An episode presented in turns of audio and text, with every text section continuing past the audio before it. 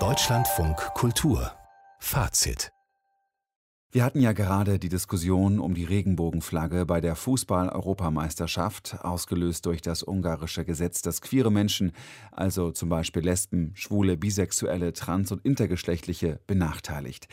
Diese Debatte hat ja wieder einmal gezeigt, dass der Kampf für die Menschenrechte hier noch lange nicht gewonnen ist. Ein Kampf, der schon sehr, sehr lange andauert. Heute, vor 50 Jahren, wurde zum ersten Mal der Film Nicht der Homosexuelle ist pervers, sondern die Situation, in der er lebt, aufgeführt. Auf der Berlinale 1971. Ein Werk von Rosa von Braunheim. Da die Schwulen vom Spießer als krank und minderwertig verachtet werden, versuchen sie, noch spießiger zu werden, um ihr Schuldgefühl abzutragen mit einem Übermaß an bürgerlichen Tugenden. Sie sind politisch passiv und verhalten sich konservativ, als Dank dafür, dass sie nicht totgeschlagen werden. Nicht die Homosexuellen sind pervers, sondern die Situation, in der sie zu leben haben. Dieser Film war sowas wie die Geburtsstunde der Schwulenbewegung in Deutschland. Welchen Einfluss hat sie bis heute und wofür kämpfen die Nachgeborenen dieser queeren Bewegung? Darüber spreche ich mit Dominik Jalö. Er ist Podcaster des Barbecue Podcasts, also des Black Brown Queeren Podcasts und Moderator der Deutschlandfunk Kulturreihe Voice Versa. Guten Abend. Hallo, ich freue mich dabei zu sein. Sie sind Anfang 30, leben in Berlin. Mit welchen Gefühlen schauen Sie zurück auf die Geschichte der Schwulenbewegung in Deutschland? Sind Menschen wie Rosa von Braunheim, sind Sie denen heute dankbar?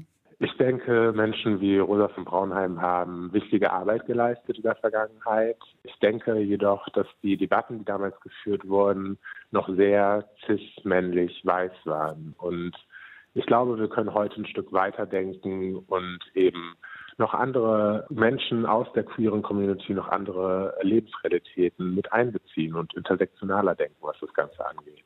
Ist dann queer zu sein, also der Begriff umfasst ja viel mehr als nur schwul zu sein, genauso politisch wie damals? Oder würden Sie sagen, dass dieser Satz nicht der Homosexuelle ist pervers, sondern die Situation, in der er lebt, ergänzt eben um diesen Begriff queer, noch heute Gültigkeit hat? Ja, ich würde genau das sagen, dass queer eben auch eine politische Einstellung ist. Schwulsein ist Sexualität und queere Menschen allgemein leben einfach unter Bedingungen momentan auch in diesem Land, auch wenn es oberflächlich nicht so scheint, die nicht zu dulden sind.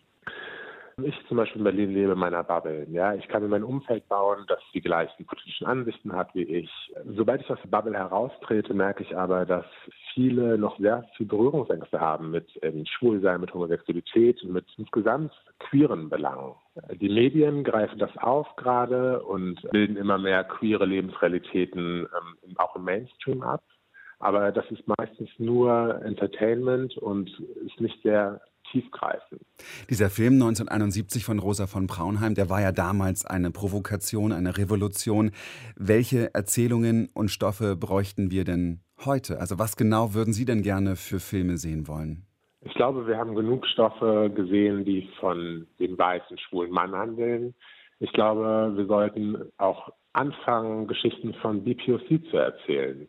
Ja, weil zum Beispiel und von anderen, von schwulen Menschen, von queeren Menschen aus anderen Kulturkreisen vielleicht aus Kulturkreisen, in denen Homosexualität noch nicht so anerkannt ist, in Anführungsstrichen, wie bei uns. Ja, und dass das ganz andere Struggles sind, mit denen sie zu kämpfen haben. Teilweise auch zur Auseinandersetzung mit Religion oder Religion, wie sie gedeutet wird oder wurde.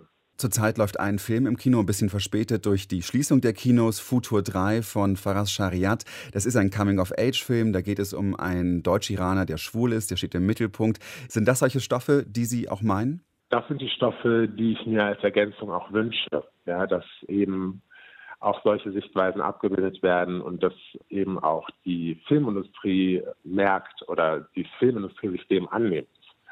Ja, auch nicht nur diese, diese Stoffe, aber es ist eine Ergänzung und es ist ein Eingeständnis darauf, dass, dass es eben nicht nur diese eine Realität gibt und dass wie man auch merkt im Film Futur 3, dass es ganz andere Themen sind, die die Charaktere da beschäftigen. Weil sie teilweise migriert sind, ja, weil sie in einer Diaspora leben.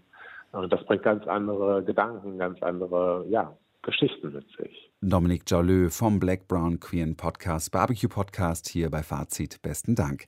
Ja, und das WDR Fernsehen zeigt morgen Abend ab 23.20 Uhr den Film von Rosa von Braunheim. Nicht der Homosexuelle ist pervers, sondern die Situation, in der er lebt.